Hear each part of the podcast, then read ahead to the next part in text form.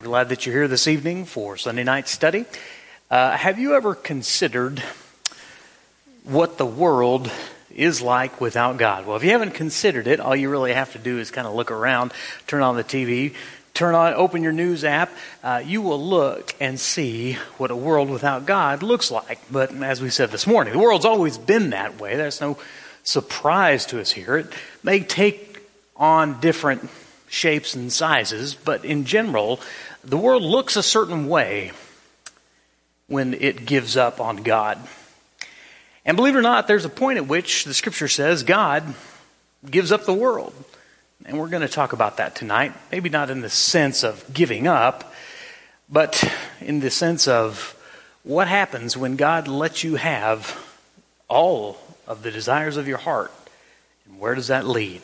Open your Bibles to Romans chapter 1. We're going to go a little more in depth as we do on Sunday night for our study, I'm taking a, a little bit of a longer path uh, down this idea of the world and what it looks like without God's hand in it, without God's presence in it, without God's. Uh, acknowledgement in it. In Romans chapter 1, and I'm going to start reading verses 18. We've got uh, quite a section here to cover.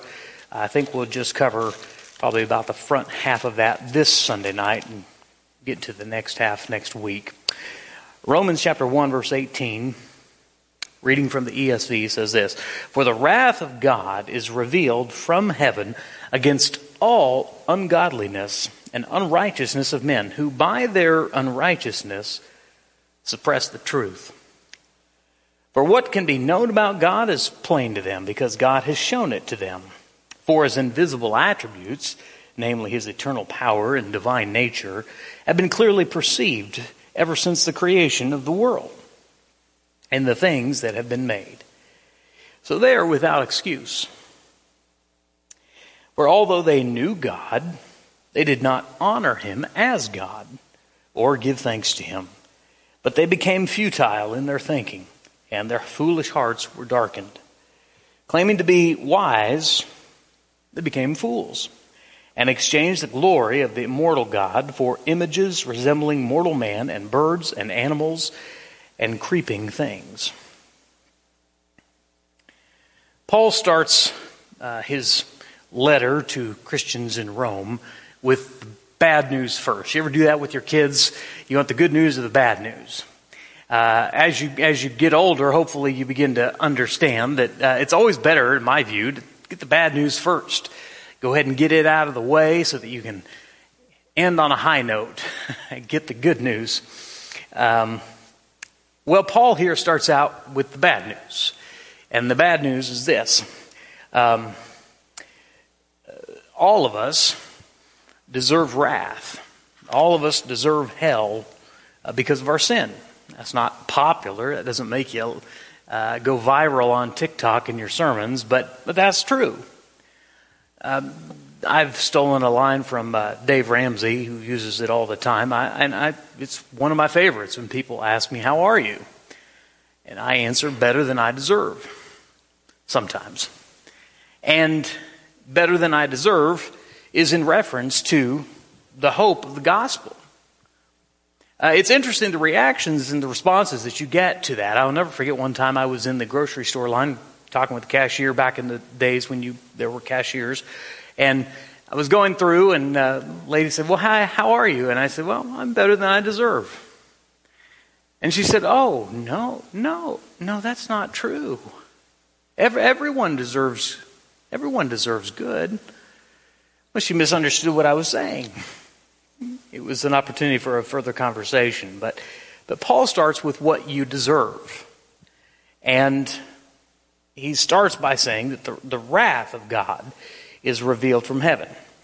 Now, when we think of wrath, again, not a popular description of God. We'd much rather stick with God as love. And, and God is love, but God is also perfectly wrathful. In fact, because he's perfectly wrathful, he's perfectly loving too. When we think of wrath, uh, we can only think of it in human form.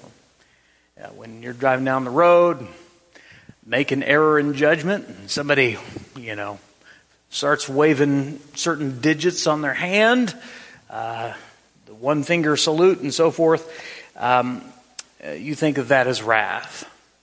Uh, your boss, who's a bit of a hothead, slams on the table during a meeting, uh, raises his voice. And you think of that as wrath, and, and that's temper, and that's human wrath, which is imperfect and short sighted and doesn't see the whole thing. People have a hard time imagining Jesus as angry, but of course, Scripture tells us that he was perfectly wrathful and that he made a whip and drove money changers out of the, the temple courts. It was perfectly wrathful. It was anger directed in the right way, in the precise amount necessary, and it was completely justified. That's the way God's wrath is. It's from heaven. The wrath of God is revealed from heaven against all ungodliness and unrighteousness of men. Uh, it's not from human beings. It's not imperfect in that way. It's directed against men and to men. I'm using men in the in the g- generic sense here, all mankind, uh, because of their sin. The wrath of God can be seen in Genesis. The wrath of God can be seen through the prophets. The wrath of God can be seen all the way into the gospel, into the life of Jesus. Uh, the wrath of God can be seen in uh, the letter to Corinth as Paul uh, admonishes and rebukes the Corinthians for their tolerance of sin. Uh, this is this is the wrath of God. It's it's spiritual in its beginnings, in its origin. It's perfect. It's sinless. The Scripture tells us to be angry and sin not. That's you know that's that's you know trying to rein in our wrath. But God's is always sinless, and His wrath is directed against all that is against God. Uh, it, it uh, lashes out against all that violates everything that's true and everything that's good and everything that's of God. A commentator by the name of Murray wrote this. I, I like it. He said, Wrath is the holy revulsion of God's being against that, against all that which is the contradiction, contradiction of His holiness. We see it in Noah and the ark. I know some young parents like to decorate their nursery with Noah and the ark and all the animals. Uh, but if you think about what happened at the flood, that, that's not really a great nursery picture. You can think of the account of uh, Lot as he was in Sodom as they were fleeing Sodom, as his wife looked back in longing. Uh, you can see it in so many examples of God's perfect wrath. The psalmist describes it in Psalm chapter 7, verse 11. It says, God is a righteous judge and a God who feels indignation, righteous indignation, by the way, every day. Um, his wrath is stored up for judgment. Romans chapter 2, verse 5 says this But because of your hard and impenitent heart, you are storing up wrath for yourself on the day of wrath when God's righteous judgment will be revealed. You see, being in Christ is the only way to escape God's wrath that when God's righteous wrath is poured out on the day of judgment, it will only be those who are in Christ who will be able to stand. Your works won't save you. Your righteousness, which is like filthy rags, won't save you. Uh, all of the, the things that you would make a list of in your favor will not save you on the day of judgment. Those things will not stand in the face of God's wrath. The only remedy for God's wrath is described perfectly in John chapter 3. Whoever believes in the Son has eternal life. Whoever does not obey the Son shall not see life, but the wrath of God remains on him. So, um, we understand that from Paul's description that this wrath, he's laying it out. This is from heaven, it's against everything ungodly, and it's going to be poured out on all the ungodly at some point, eventually, on Judgment Day. Um,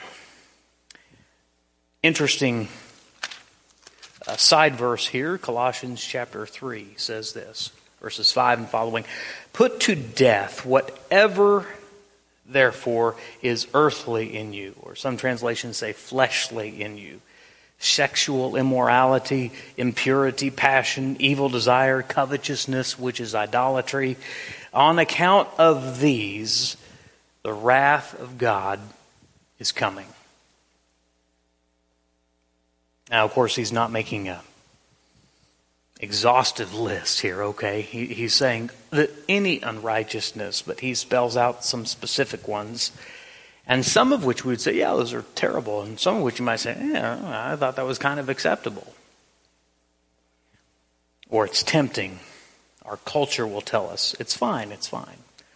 In these too you once walked You'll see this in a couple of Paul's epistles, writing again, reminding them that they used to walk in a certain way, but now they're in Christ. They don't walk that way anymore.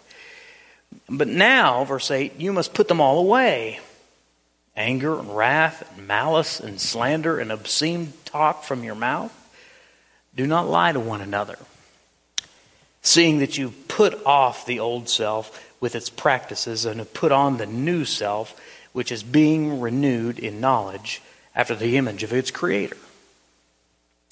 There's a lot of talk about self in our culture today self love and self care and selfies, and you know, it's all based around you being the center of your universe.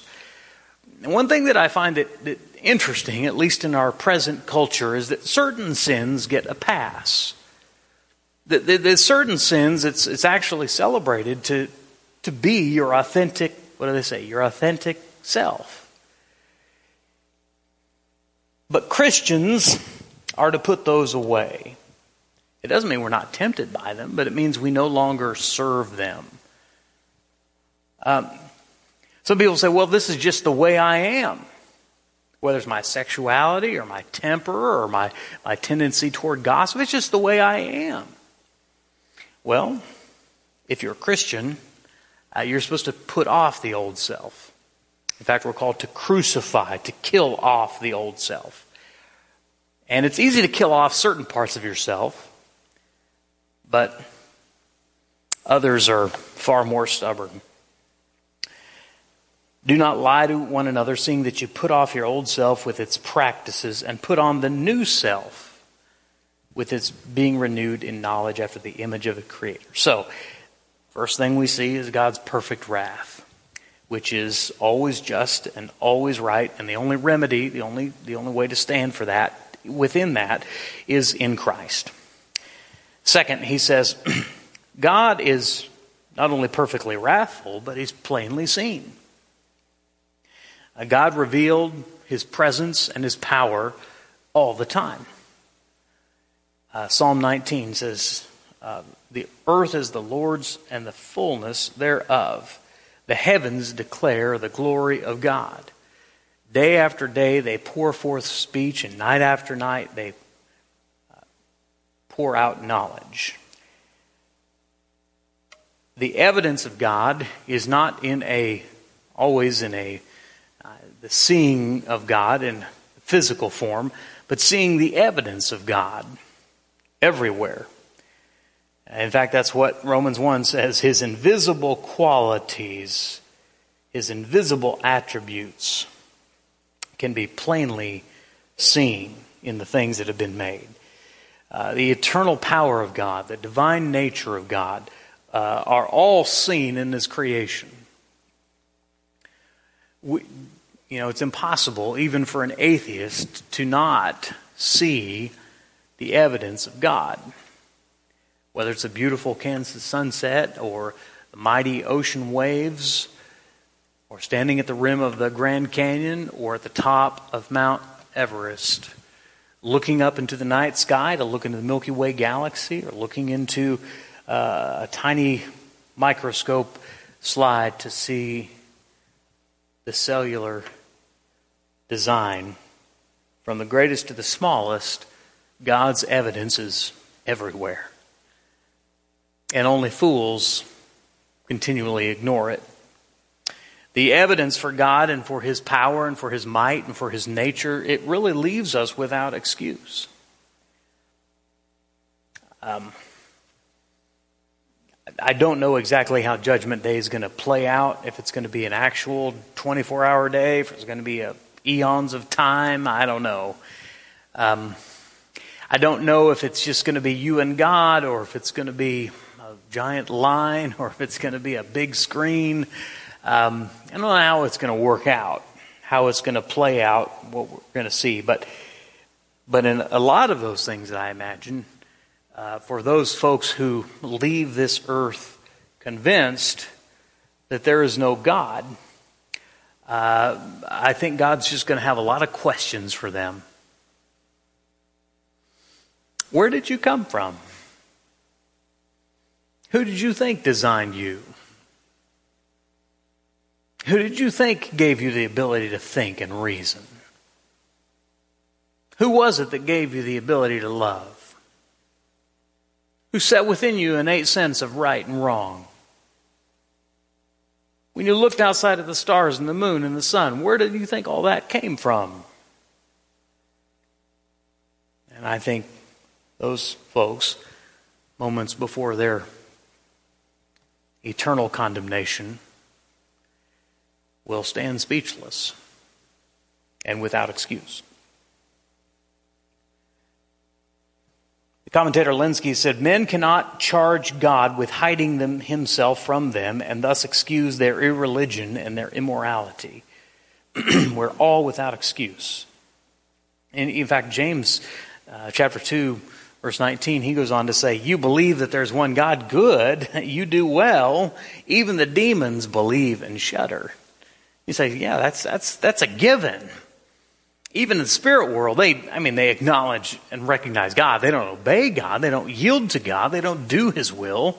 They reject Him in every possible way, but there's no denying the existence of God.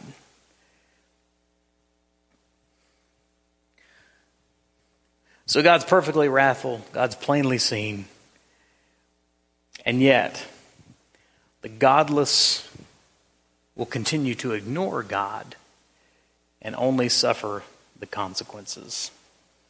Um, it says, starting in verse 21 For although they knew God, they did not honor him as God or give thanks to him. Uh, they didn't honor him, they didn't worship him. um, Charles Spurgeon wrote this It was no good to them to know God, for they glorified him not as God. So, my theological friend over there, who knows so much he can split hairs over the finest doctrines, it does not matter what you think or what you know unless it leads you to glorify God and be thankful. Now, this is interesting because there are some people who know God or know about God and yet still reject God. And as far as yielding their hearts and their lives to Him, they don't honor God, they don't worship God, they don't give thanks to God. The closer you get to God, the closer you you'll never fully understand him, but as you as you seek God, uh, the natural response. I think it's actually impossible to draw near to God without becoming full of awe and a sense of wonder and, and something delighting in your soul and in your spirit that, that, that can only be explained by the created drawing near to its creator. And so, yes, there's this group of people who do not believe in God and they refuse to acknowledge God, all of that, but, But there's also another group of people who know God and ignore Him. And I'm not sure which is worse. To know about God, but to not listen to God. To, to, to read the words, but to refuse to yield to them. Uh, to, to, to be in a building, but, but not be in worship. Uh, so we have to be careful that we don't just pick on the atheists. We, we need to make sure that as we draw near to God, in our knowledge and our love and, and in every way when we're seeking Him, that we make sure that we honor Him, we glorify Him, and we worship Him and give Him praise.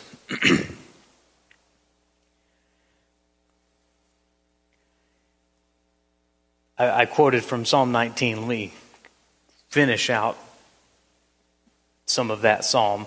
The heavens declare the glory of God.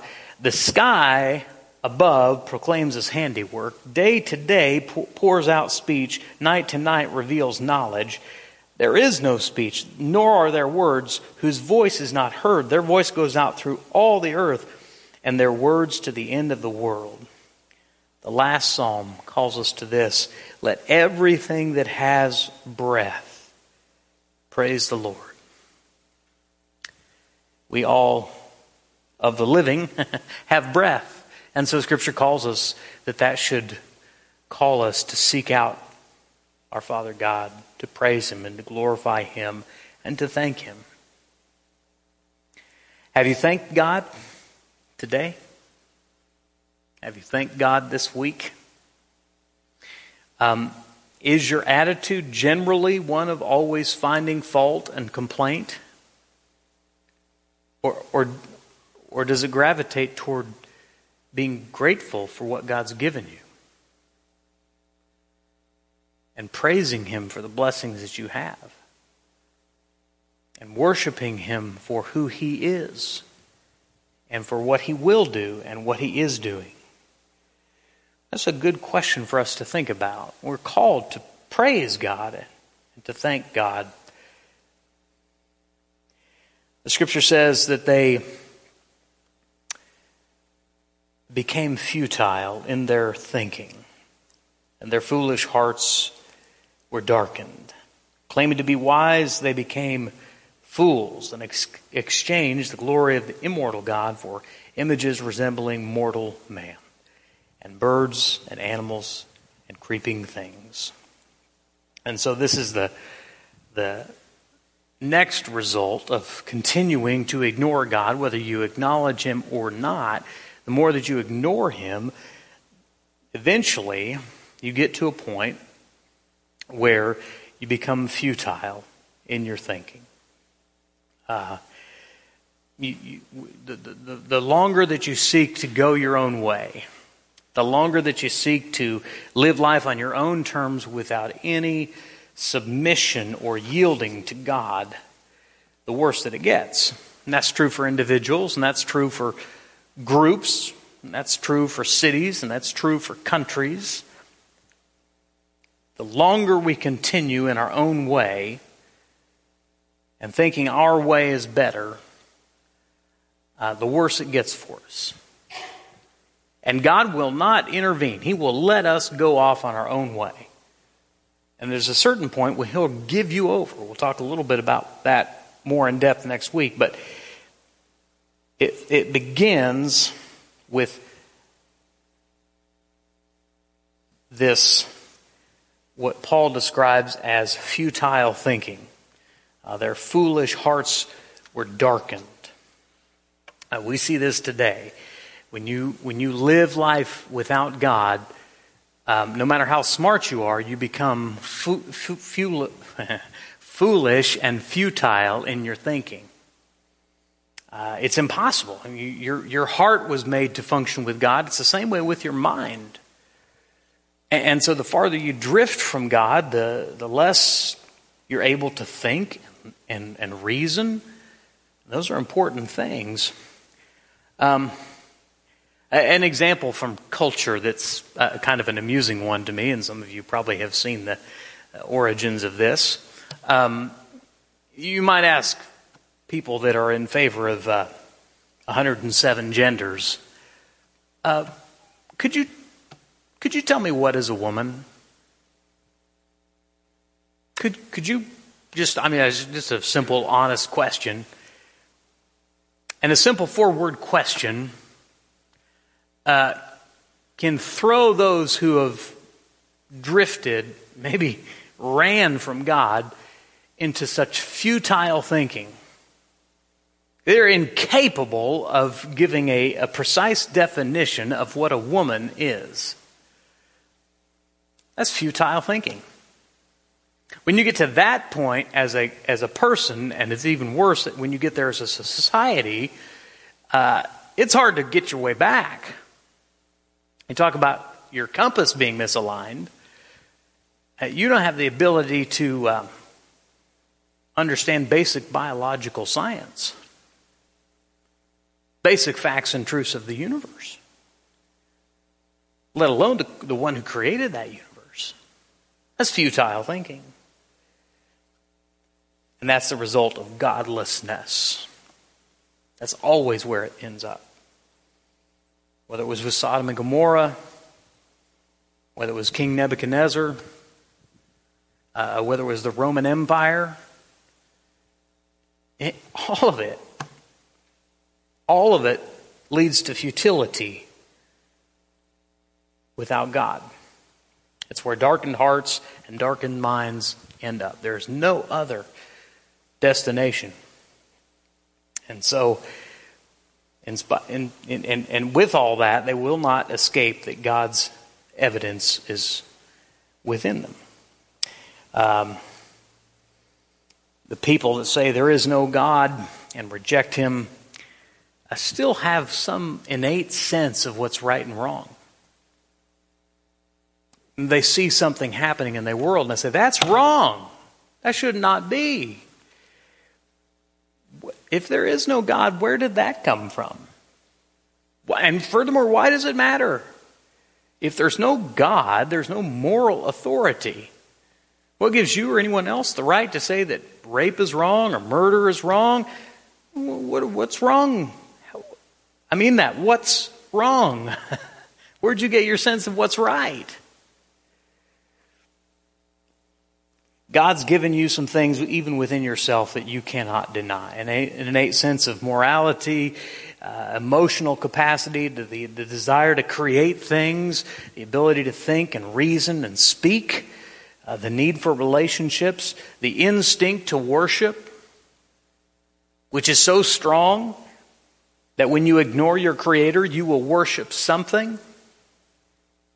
As Paul will say, the created things, exchanging God's glory for an image, reversing the roles of God and man, creator and created, and making God in your own image instead of Him making you in His.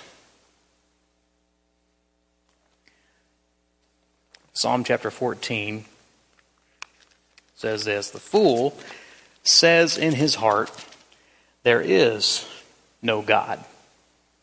They are corrupt. They do abominable deeds. There is no one, none who does good. The Lord looks down from heaven on the children of man to see if there are any who understand, who seek after God. They've all turned aside, the psalmist says. Together they've become corrupt. There is no none who does good, not even one. Have they no knowledge? All the evildoers who eat my people up as they eat bread, do they not call upon the Lord? There they are in great terror, for God is within the generation of the righteous. You would shame the plans of the poor, but the Lord is his refuge. May we not be foolish. May we not be godless. There's a warning from Romans that God's plain evidence is there. Be wise not to ignore it. That God's perfect wrath awaits all who are not in Christ, and we would do well to prepare for that day. Let's pray together. Our Lord, we're grateful to you for your word which instructs us, which makes us think, which draws us closer to you which corrects us, which rebukes us at times, which admonishes us, which encourages us. Its clear, easy to understand words uh, have been set in part uh, in our minds and our hearts this evening and this morning. We pray that we might yield to those words, truly hear your word, and put it into practice. Lord, we pray for those who are not ready to face your wrath. We pray for all who are not in, who have not been justified through your Son, who have not been sanctified uh, through their walk, walking in the light. Um, as we go forth this week, Lord, lead us to souls that need to know you, that are distant from you, and yet know something is amiss in their heart and in their lives without you. Lord, use us as you would you would have, whether it be our neighbors, our friends, our coworkers, to bring the lost to Jesus. Lord, we confess to you our own sin, our own shortcomings, uh, our own selfish pride, our own times when we have known your word and yet uh, not yielded to it. Uh, for that, Father, we, we ask your forgiveness, and we pray that this week uh, your Spirit would encourage and strengthen us, and that you would give us not only the courage to be who you've called us to be, but the boldness to share your love with others. Uh, you have in mind who those people are, Father, and we want to be able to reach them as best we can. Continue to be with those who are sick or suffering, hurting or sad. Continue to be with Northside. Help us to grow in the unity of the Spirit and the bond of peace. Lord, we love you very much. And we know beyond a shadow of a doubt that you love us because of Jesus. And it's in his name we humbly offer this prayer. Amen.